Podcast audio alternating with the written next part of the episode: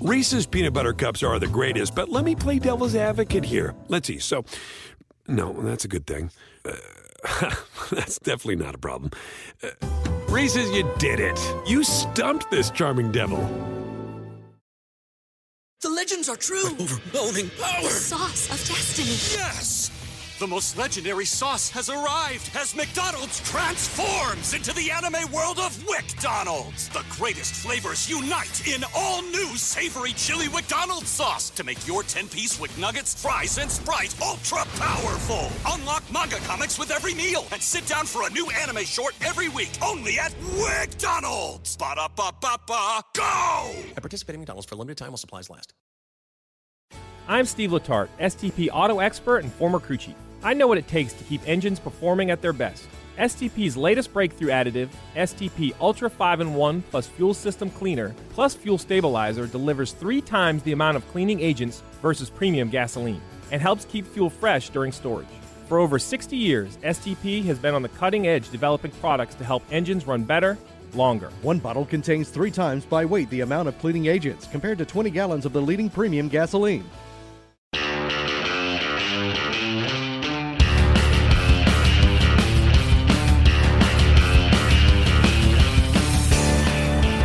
Welcome to the NASCAR N B C podcast presented by S T P here at the N B C Sports Charlotte studios today. And I'm joined by a new NASCAR American analyst. He's been on our program a few times in the last couple of weeks. It's Slugger Labbe. Slugger, uh, thanks for being here, first of all. Great. This is pretty cool. This is the first time I've ever done something like this, so I'm looking forward to it. All right. I'm really glad to have you. You were in the office here last week telling us this story, which somehow I, not being an intrepid enough reporter, I had never heard about how you had gotten from Maine to North Carolina, which was essentially by bumming a ride one day. Day when you decide you're going to work in NASCAR. So tell us how that happened. Yeah, sure. It's a, it's a neat story, and it uh, actually takes a little bit of time. But the interesting thing was uh, I lived in Maine, grew up in Maine all my life, and, and I worked for uh, a racer back in the Northeast. His name is Kelly Moore, a famous racer from the Northeast. And he would run some combination races in the South. Uh, we ran Rockingham. We ran Uh, Daytona, ran Dover, Delaware. And, and in the process of running those races, I became good friends with Scott, Marty, and Andy Houston. We had a good relationship going. You know, that relationship started about nineteen eighty-seven, and uh, it just so happened in nineteen eighty-nine, the North-South combination race was at Oxford Plains Speedway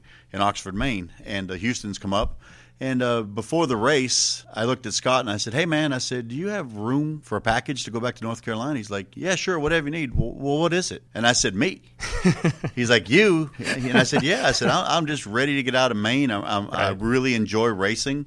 My dream is to get into racing, and it's it's time for a change. I just, I, I'm ready to move. And he's like, uh, sure. He said, I guess we'll work it out. He said, just meet me at exit five at at uh, seven o'clock in the morning, and uh, you can jump in the holler with us, and we'll head south. So uh, we had run the race at the Oxford two fifty, and I think we finished second or third that night uh, with Kelly Moore. And I remember getting home about three o'clock in the morning and woke woke my parents up, and I said, hey, I got some news. And they're like, what's wrong? What's wrong? I said, nothing's wrong. I'm moving. They're like, what do you mean you're moving? They had no idea. Yeah, can this wait? And they're like, no, no, no, wake up. I am leaving in three hours, and I'm moving to North Carolina. And my mom, she starts bawling. My dad, he's all emotional. And what do you mean? I said, look, I'm just going to go follow my dream. I'm moving to Maine. I'm going to go upstairs, pack my suitcase. Uh, I think I had one thousand dollars in cash, and away I went. You know, my parents dropped me off uh, at exit five on the Maine Turnpike, and there they were. They were waiting for me, and uh, jumped in the holler, closed the door, and away we went. And one thing led to another, and I think we were like in Virginia, and Scott Houston looked at me and said, hey, where are you going to live? And I'm like, uh, you know, I never really thought about that. I said, what do you got for options? So uh, I ended, ended up, Tommy and Martha Houston, uh, which are great people.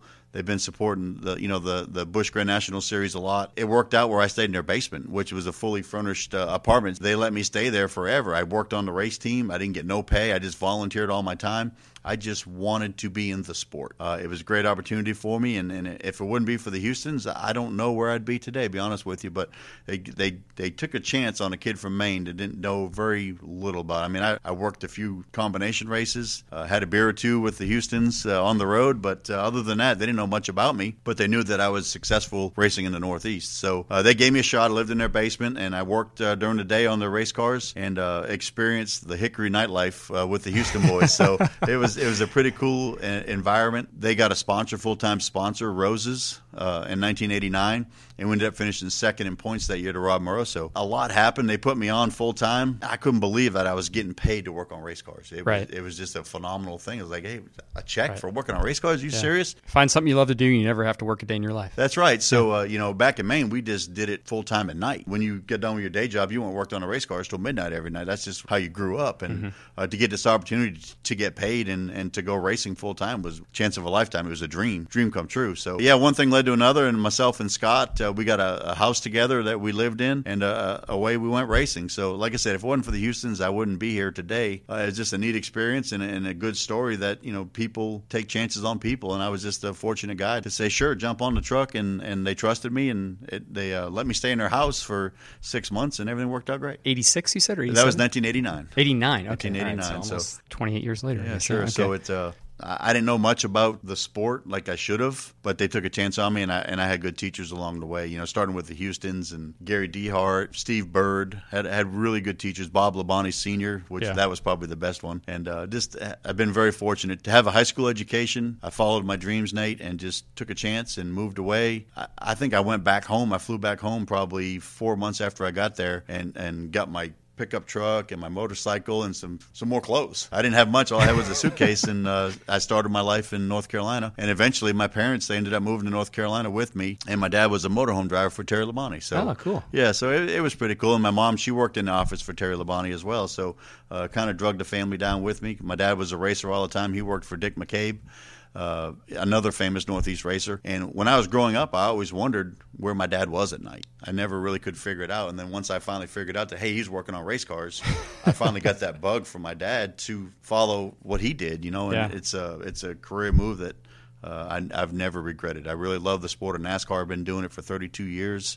Uh, it's just something you love. I'm, I, I'm approaching eleven hundred races in NASCAR, uh, and I just hit my five hundredth race as a crew chief in Kansas. So, uh, I've been around the sport for a while. I've seen a lot of things change, uh, some good, some bad, but definitely happy to be in this sport of NASCAR. I love it. It's all I've done.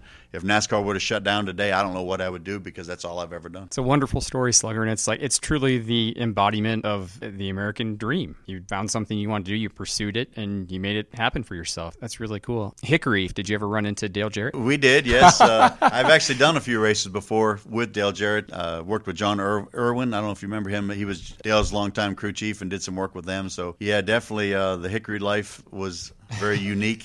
Uh, it was a good job. Met a lot of cool people along the way. Was there a call of the wild that you heard, Slugger, that just made you get on that hauler that day in nineteen eighty-nine, or had it been building, or was it just something, was there some impetus for it? Was there something that happened that said, yep, this is the day I'm leaving? Well, you know, like a kid, you always watch every Daytona five hundred, right? You're in Maine working in your race shop, looking outside at snow piles. Right. And then they're racing in Daytona in February, and I'm thinking, man, one day I want to get there. Uh, and it was just time. You know, I, I made some good friends, some good relationships, and I believed in my abilities, even though I didn't have no way to prove my abilities until I had the shot. So uh, it was a unique shot that I got, and I figured, hey, I'm going to make the best of this. And I and I worked a lot of hours trying to do whatever they wanted me to do to show that, hey, I, I can do this job. I just need a shot. And, you know, those chances don't happen no more today. You know, right. you have to have right. a mechanical engineering background to even get in the door to get an interview. So uh, definitely very fortunate. To, uh, I, myself and Tony Gibson's are two of the last crew chiefs in the garage that don't have a mechanical engineering degree. And, the old school. Uh, yeah. yeah. So I, I'm on the way out, obviously, and I'm sure Tony Gibson, he's going to retire one day soon. So yeah. uh, it's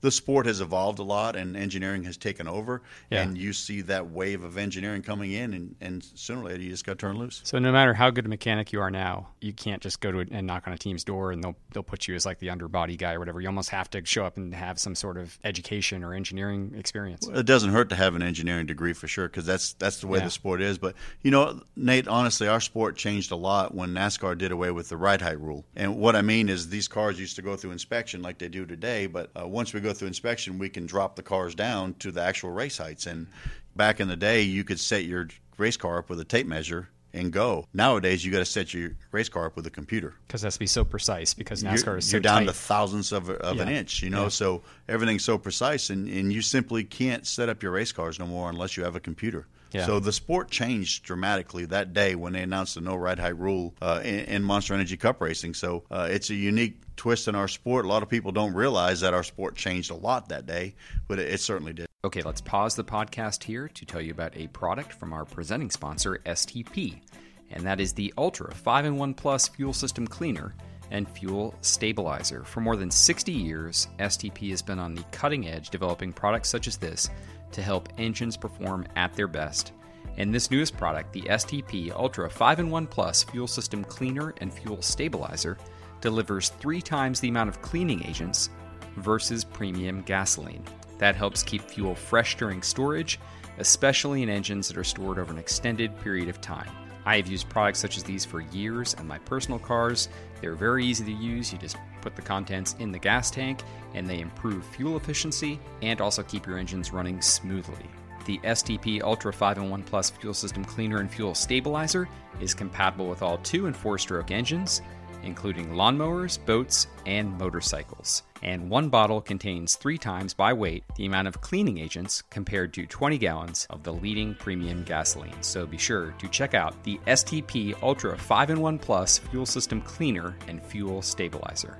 And now let's return to our conversation with Slugger Labbe. You talked about all the people you've worked with, Slugger, but a lot of teams as well. Your first job was as a crew chief was at Robert Yates Racing. Were you anywhere before that in Cup? No, uh, actually my first job uh, as a crew chief was with Kenny Irwin Junior when he ran five races for David Blair Motorsports, which was an affiliate right. of Robert Yates Racing. So uh, I, I was a mechanic there, and they gave me the shot, said, hey, go work with this kid, go take him testing, and go racing. And uh, we sat on a pole. We qualified second a lot. I think his best finish was eighth, and we had nobody on our team. It was just a bunch – the janitor, he wasn't doing nothing. You're going with us to the track this week. Whoever wasn't doing anything went to the track with us, yeah. and we were very, very successful, and again, worked very, very hard when I had that shot and made the best of it, and it paid off. Kenny Irwin Junior, uh, his rookie season, like you said, Robert Robert Yates Racing, and then you were there for a couple years? I was with Robert for a couple years, yeah. yeah. I've actually worked for Robert Yates Racing three different times. So Oh, really? Okay. Yeah, so it was like on One time with D J. If you, yeah, right, a few for years sure. After that. Yeah, cool. And uh, so back and forth, and you know, when you're in the sport for thirty-two years, you, you can work for a lot of people, you know. know, uh, it's not everyone like Chad Knaus that's been with Hendrick Motorsports for so long with one driver. You know, it's yeah. it's kind of rare in today's role. But, uh, you know, I was with Paul Menard for a long time in the sport, very fortunate because it doesn't happen often nowadays. Mm-hmm. You went from Yates to D E I and worked with Michael Waltrip, and your first win, Daytona, the July race two thousand two. Actually, I was just looking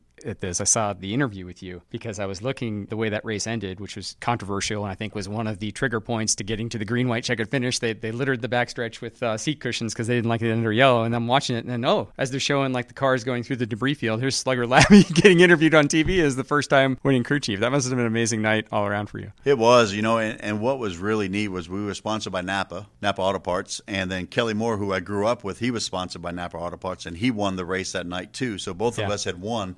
Uh, it was, it was a pretty cool deal, but I had my family there, which they typically didn't travel a whole lot with me, but my family was there, and we won the race. It was just awesome, awesome feeling, and man, I was thinking in Victory Lane, like, what the hell, this kid from Maine is in Victory Lane at Daytona. Amazing. And thinking back of all the Daytona five hundreds uh, when we were working in the shops, looking at snowbanks and, and wishing we were in Daytona, it, it was just really neat to get my first win at Daytona after thinking, this is the reason why I want to move. I want to be in Daytona. And you had three wins with Waltrip at D E I, all on plate races, obviously. That was when they were kings. I mean, there was a three or four year period there where every race, it was Dale Junior, Michael Waltrip were the favorites, and it was just a matter of could somebody knock them off. What was it like to be a part of that juggernaut? That must have been amazing. Well, it was really cool. We had awesome horsepower. You know, that was a, a lot of it, but we paid attention to detail. We worked really, really hard on our speedway program, and I was down in, in the fifteen shop, and then Tony Urey Senior, Tony Urey Junior, they were in the eight shop, and we were as competitive as could be. Actually, Jake... that spilled over on the track a few times. It, it yeah. did, you know, because we knew when we got to Daytona and Talladega, it was going to come down to the eight or the fifteen. Actually, this is a funny story. Uh, Jay Guarneri, he, who now works on the forty-one car, right. he was a longtime member of uh, the eight car, and every time I would walk in the eight shop, they had an air horn that went off, and those guys would scramble, start covering up their race cars because they didn't want me to see what they had going on. Yeah, it was always a, a, a really in-depth competition. Teamwork, between, huh? Yeah, yeah. yeah there was, to a degree. When it comes to speedway racing, we had our own deals, you know, and uh, it, it was really cool that uh, the two teams were really, really competitive, and yeah. we didn't share much information on plate races, but uh, it, it was hard work and preparation for sure. But, Nate, I got a funny story. In two thousand three, when I won a Daytona five hundred, it was rain-shortened, and not many people know this story, but this is a true story. So it started, we just took the lead past the forty-eight car. and a lap later starts raining. So it was an hour had gone by, and, and I was thinking, man, I am going to win the Daytona five hundred, because I had looking at the forecast, it's going it's going to rain. This thing is done. We're just waiting. And my stomach got tore up, and I was like, man, I got to go to the bathroom. So I'm sitting there in the bathroom. Just picture this. I'm sitting in the bathroom, got my headset on, going to the bathroom, and they call the race.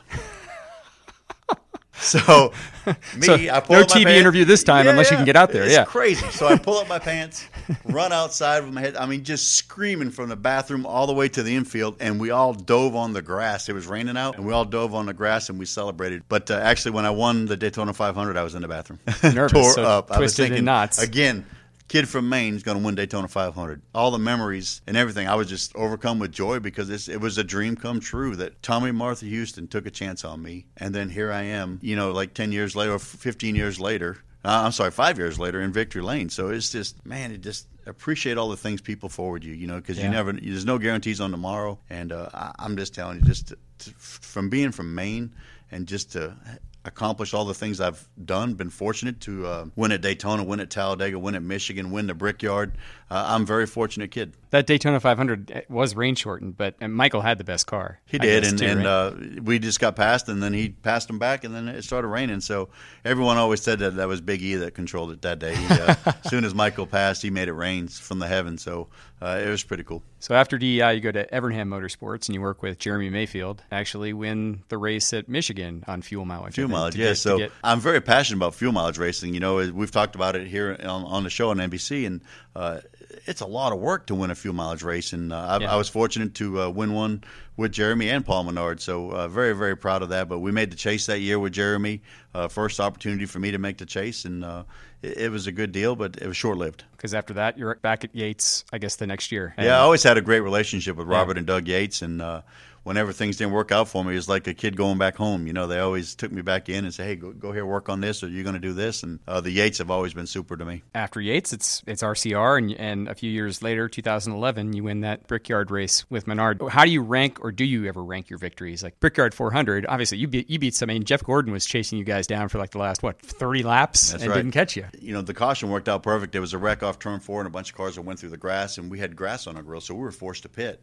And once we pitted, we were like, whoa, save gas. We can make this work. It's going to be a stretch, but we're going to make this work. And sure enough, there was uh, the uh, twenty-seven car, and then it was the one car, and, and it was one other car that was all in the same strategy. And we were virtually passing each other back and forth because we knew it was going to come down. So we finally said, look, save gas, let them guys go. We'll get them back. And, you know, we saved a lot of fuel. And then with a lap and a half to go, we, we gave Paul the signal, hey, we're turning you loose. Go win this damn race. And sure enough, he just – Jeff Gordon was coming like – a second and a half, two seconds a lap, and we knew that uh, we were going to finish second or run out of gas. So we threw the hammer down, and uh, Paul Paul got after it, and, and he won the race. So the thing that was neat is when they tore that engine down, Nate, the pistons were melted. He had saved so much fuel running partial throttle that the pistons got so hot, wow. and they melted. And, and, and you look at, I got that piston in my office, and, and you look at that piston, and you ask yourself, how did this ever happen? You know, we, we shouldn't have finished that race. The motor should have blown up. And uh, fortunately, we didn't. Uh,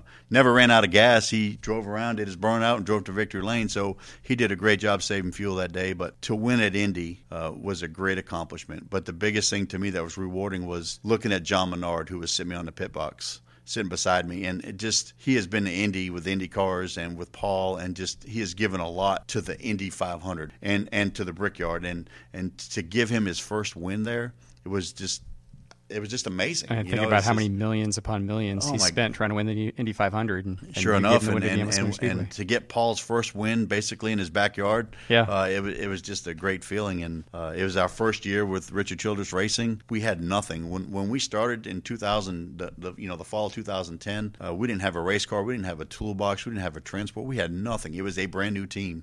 Uh, we built all new race cars, and, and here we are fifteen races in, we won a race, you know, and that was kind of like unheard of, you know.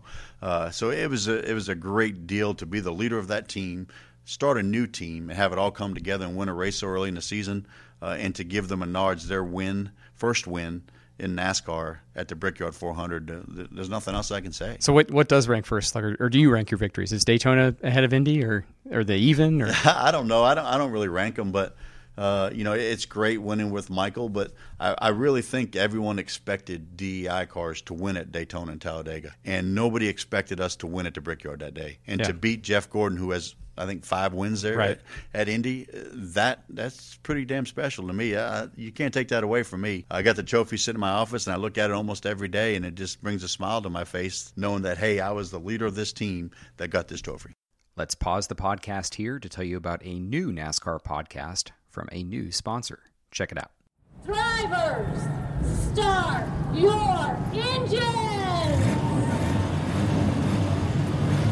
NASCAR, family tradition, American pastime, serious fun. But have you heard the one about the champion driver shot down in his prime? He's got a gun tucked into the bib of his overalls. Or how Richard Petty broke his losing streak at Daytona. He hadn't won in so long, he said, you know, where's victory lane? I forget. And Kyle said, well, I know, I'll show you the way. Do you know what two G really feels like? Your head is going to come off your neck and exit the car through the right side window. Or would you rather just kick back and enjoy the ride? Woo! Hell yeah. I'm Rich Phillips, sports broadcaster and voice and of Texas Motor Speedway. The first lap turn by the Monster Energy NASCAR Cup Series on the newly repaved and reprofiled Texas Motor Speedway.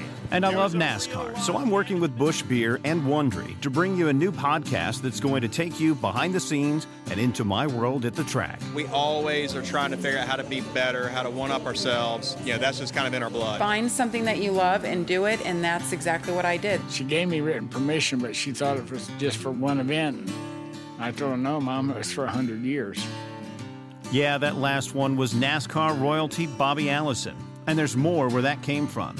Here on Heritage Road, we've got outlaws, bootleggers, photo finishes, fiery crashes, tech talk, and tailgating. We'll take you down into the pits and up into the T V booth. You'll be able to smell the exhaust through your earbuds. forty-four cars times eight hundred fifty horsepower. Woo! You'll never be the same. Even if you're a lifelong fan of the sport, there's always more to learn. And if you've never paid attention, well, there's no better time than now. This is by far the best racing's ever been. So subscribe for free on Apple Podcast, Stitcher, TuneIn, iHeartRadio, Wondery dot com, or wherever you get your podcast. Look for Heritage Road, brought to you by Crisp Cold Busch. Please drink responsibly. And now let's return to our conversation with Slugger Labbe. So five wins in Slugger's career. He had three with Michael Waltrip, one with Jeremy Mayfield, one with Menard. But really, I think we can almost count the Coca-Cola six hundred as maybe five and a half, five and three quarters, because that was your car. You certainly had a lot to do with the preparation. Austin Dillon's win at Charlotte Motor Speedway. I know you sat here, Slugger, and talked about it on NASCAR America, but I want to give you another chance to tell people this again. It, it really seemed like that was closure. A lot of crew chiefs, they leave a team and a, that team wins, and they probably are bitter about it. But it's the complete opposite with you, and it's genuine, I can tell. Well, I tell you, I, I guarantee you, Mike Dillon and Eric Warren, you know, we talked about it Monday morning after the All-Star race, and I bet you when it all got done, they probably thought, wow, that was easy, yeah. you know, because it was like no remorse. We all shook hands. It was like it was needed. The kid needed something fresh, and I, I didn't want to hold anybody back. It was just time for a change. But going back to that race car, it was a brand new race car we had built. We had it in the wind tunnel. It made the most downforce. It was the best car that R C R had built. Uh, a lot of work went into that, you know, specific uh, specific car. That Monday morning, the car was already set up for Charlotte. It was already chassis dynoed. It was already templated. It was ready. I mean, in today's world, you got to be a week or two ahead all the time sure. in preparation. So that car was virtually done. And uh, you know, in talking with the engineers after they won the six hundred, they didn't change a whole lot because it happened on Monday afternoon, and then the car was loaded up Wednesday afternoon. So they didn't have much time to change anything. So no, I don't get credit for the win, um, and I don't want to get credit for the right. win. But, but you felt uh, part of it. I, I know deep down in my heart there was a lot of my hard work and everyone else's work and my leadership that went into that car and, and to take it to victory lane. And, and I had promised Austin when I talked to him on Tuesday, the day after I was released, I said, man, I, I will be in victory lane when you win your first race if I'm there. And uh, sure enough, I held up my part of the deal. You know, I, I met him in victory lane. I saw him in the car. Uh, I gave Richard a hug first. He was the first guy I seen when I went to victory lane was, was Richard Childress. I gave him a hug and thanked him for everything, and he did the same as well. And Austin was still inside the race car, getting ready to get out for, for the T V stuff. And I stuck my head in there, and I said, man, can you believe it? You won your first race. He said, looked at me and said, can you believe I saved fuel finally? And we won the race. So so I, I went around and shook everyone's hand. You know, there's nineteen guys that worked on that team. Uh, they were at the track that day, and I shook every one of them hand, their hands. And there was only one guy on that team that had been to Victory Lane before in the Cup Series, and uh, he was the car chief. He worked with Richard Petty Motorsports. So when the forty-three won at Daytona, he went. He was uh, at that race, so he was the only one that had been to Victory Lane. So uh, the smile on everyone's face was just so rewarding to me that they finally got to go to Victory Lane. So I shook everyone's hand, and I got to Eric Warren, and, and I thanked him for everything he did. And he told me, he said, "Man, stay in here with us. You're part of this deal."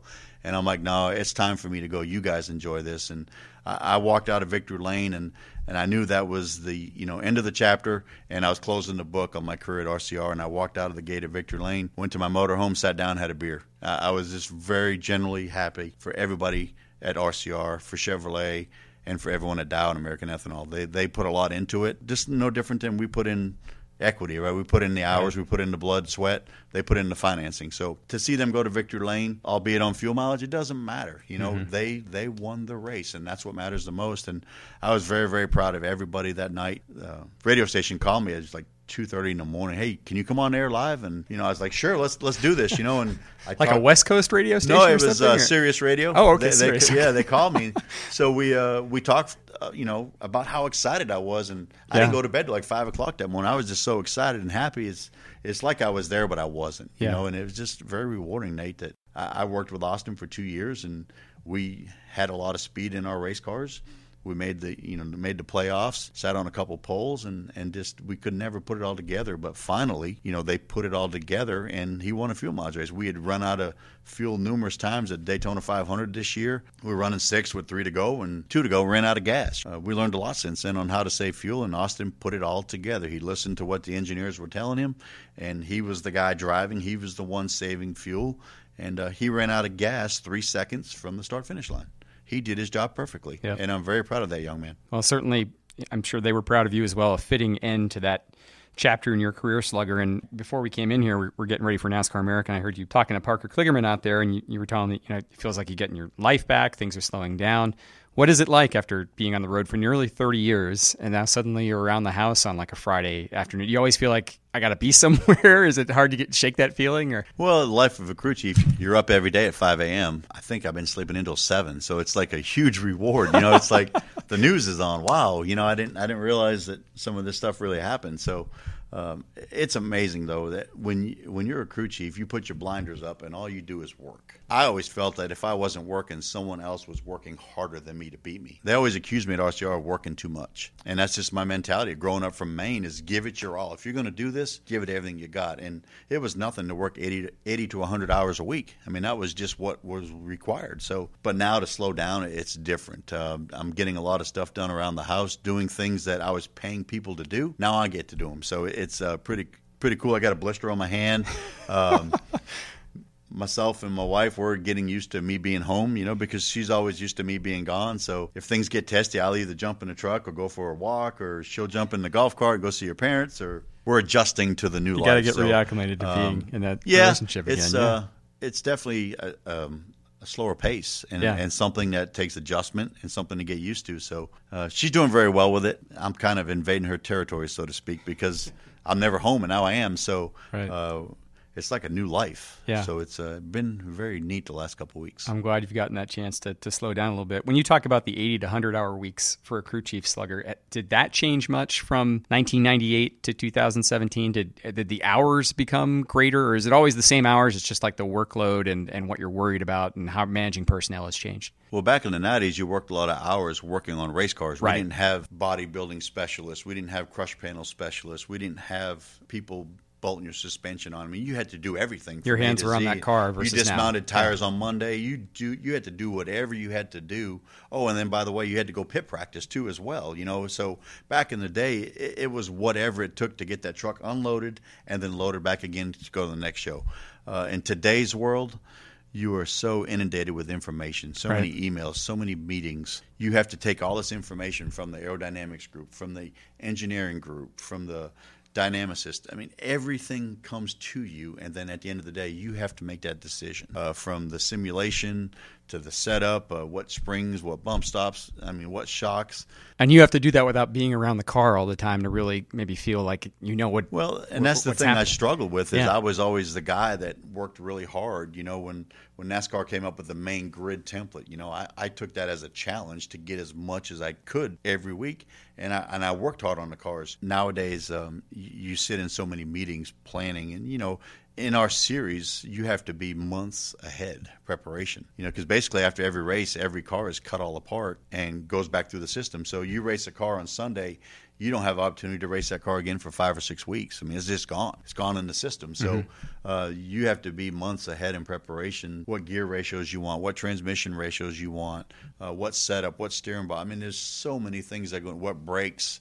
There's so many things that go into Uh, preparation of a race car. But you, you know, Mondays are tough. When you get back from the racetrack, you're tired, either you're happy or you're mad, and then you have to start really getting to the nuts and bolts of what you're going to do for the upcoming race. And uh, Mondays are usually the hardest day uh, for a crew chief uh, after a race. You know, you, you got post meetings from the event, you got engineers waiting to talk to you to figure out the final setup of what you're going to run. You got to get home to your family too. Mm-hmm. You know, Who so haven't, you haven't seen for you four haven't days. seen because usually Sunday night you right. get home about ten o'clock and right. you're up at five to leave again. So uh, it's it's a lot of work, you know, and you, you see a lot of people getting burned out of the crew chief life, and it, it happens. And you know, I, I'm very relaxed right now. I'm happy to be out of the garage at this moment. I needed a break. I was uh, I, I was burned out, so to speak, and. Uh, you know, we saw the kid on the nineteen car. He just stepped down a month ago. He he had enough and wanted to spend time with his family. So, I, I mean, I can relate to that.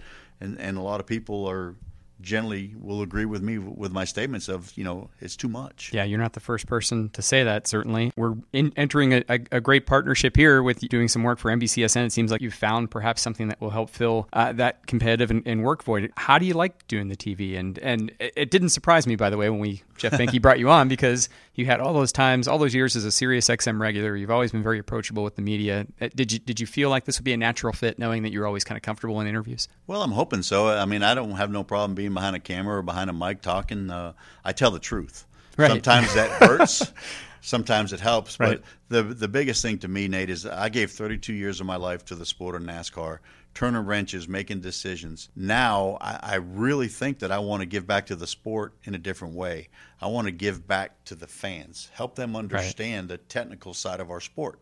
Uh, I've watched plenty of broadcasts. One of the jobs as a crew chief, you watch prior races to understand exactly what happened, because a lot of times you sit on a pit box, you don't understand what happens. Right. You, you don't get to watch what happened to the forty-eight car or, or whatever. Average race fans sitting at home, they understand it because they can pay more attention to that. But um, when you watch replays, you know, I, I always thought, man, I would do this different. I would try to give, you know, this side of it, because, you know, if If you don't know much about our sport, it's really easy for the average race fan to get lost in an explanation sure. of well, what's going on. You know, someone might say the race car is really tight. Well, what actually does that mean to the guy sitting at mm-hmm. home uh, in Delaware watching the race? He doesn't know what tight means. So that's just an example. No, it's a great example. But, but, I, I tell people all the time, sometimes covering NASCAR for me is like I feel like I'm translating NASCAR into English for people, because I think there are great stories to be told. As you said, they're so highly technical, you need to be able to like convert it into something a layman can understand, and that's you're right. able to do that. Yeah. So so my whole take on, you know, my whole thinking right now is if there's such a way for me to give back to the sport in a different way, it's to give back to the fans to help them understand our sport better. So it gets them more interested in what we do, you know. I want to get more people in the grandstands. I want the T V ratings to go up, and if there's a small part of me that can help that, that's what I want to do. So uh, I've been fortunate to be in this sport for a while. I can afford to take a little bit of time off and do things like this uh, because it really excites me. Are we writing off the garage for the short-term future? Is there a chance you might go back someday? Or well, there's opportunity. Uh, I can go back in the garage, and I I just don't know uh, if I want to get back in the garage. I'll be honest with you. At Charlotte, I wasn't going to the race. Tommy Baldwin called me Sunday morning and said, hey, I need you to spot. I was like, well, damn, all right, here we go. So I went to Charlotte. I walked in the garage, got my radios and stuff, and it, I wasn't sure I wanted to be there, yeah. you know, uh, and it worked out for a reason. Tommy called me, had me go spot, and the three team won the race. Things happen for a reason. No different than me getting in Tommy and Martha Houston's motorhome or holler and driving from Maine to North Carolina. Things yep. happen for a reason, and, and I believe that. So when Tommy said he needed help, I said, well, hell yeah, I'll be there, you know, and uh, it worked out. So Uh, I just want to give back to the sport in a different aspect. I think I can do that. Uh, I have a n- lot of knowledge of, of the garage, uh, being there, like I said, for thirty-two years and seeing where it's been and, and where we're going. You know, the, the biggest biggest thing that I'm proud of is the safety innovations over the years uh, that NASCAR's come up with, you know, since we've had, you know, the deaths of uh, Dale Earnhardt Senior and Kenny Irwin Junior and mm-hmm. Adam Petty. Uh, NASCAR has been really reactive to it and done a lot, you know, and you see drivers hit the wall now. And if, if it would have happened ten years ago, it, we'd be in, in crisis right now. But the innovations uh, that NASCAR has, has really come up with, and a lot of it goes to the NASCAR starting its R and D center, you know, because they wanted racing safer for the drivers. I've said it time and time again, Nate, we can build race cars every day of the week. You can't replace race car drivers. No, absolutely not. And safety to me is something you never, ever, ever scrutinize. It doesn't matter to me if you're running a street stock at Monad- Monadnock Speedway.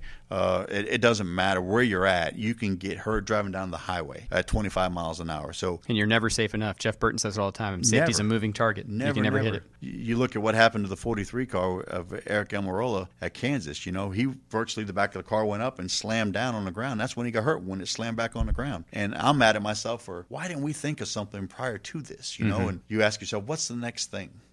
After what we saw a couple Saturday nights ago at Kansas, you know, what's the next thing? What else we got to do to keep these guys safe? Mm-hmm. You know, so things like that, if I can help in a small way, that's uh, I'm more than open to it.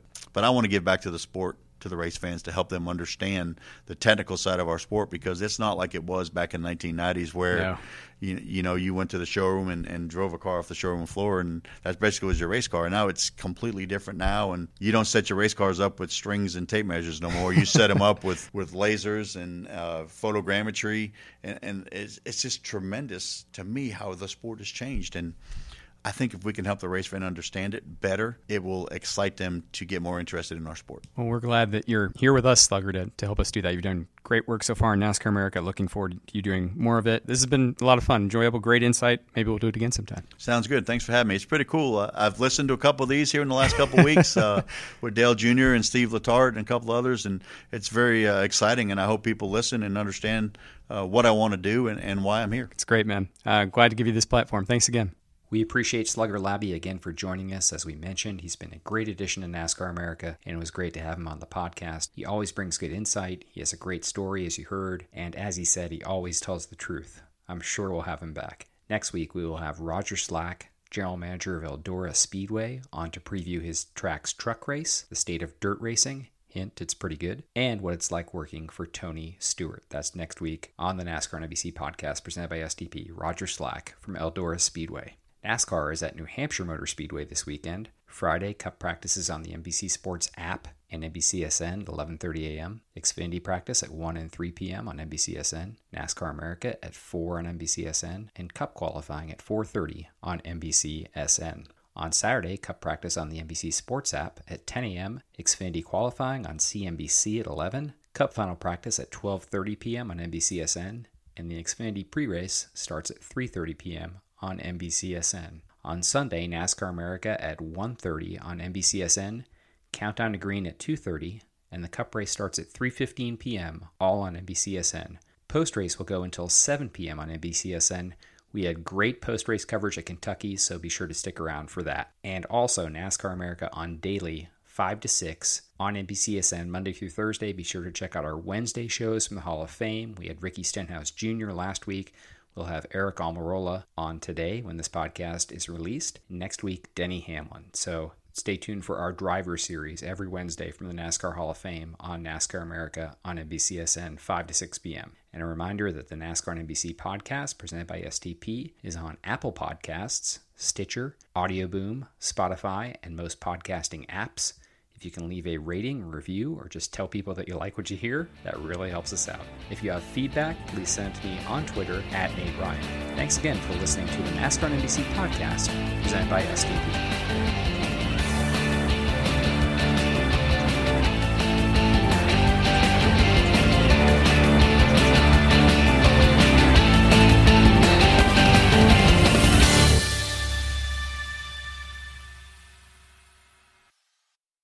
I'm Steve Letarte, S T P auto expert and former crew chief. I know what it takes to keep engines performing at their best.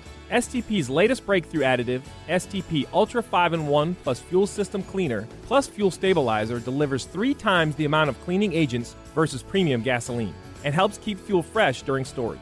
For over sixty years, S T P has been on the cutting edge developing products to help engines run better, longer. One bottle contains three times by weight the amount of cleaning agents compared to twenty gallons of the leading premium gasoline.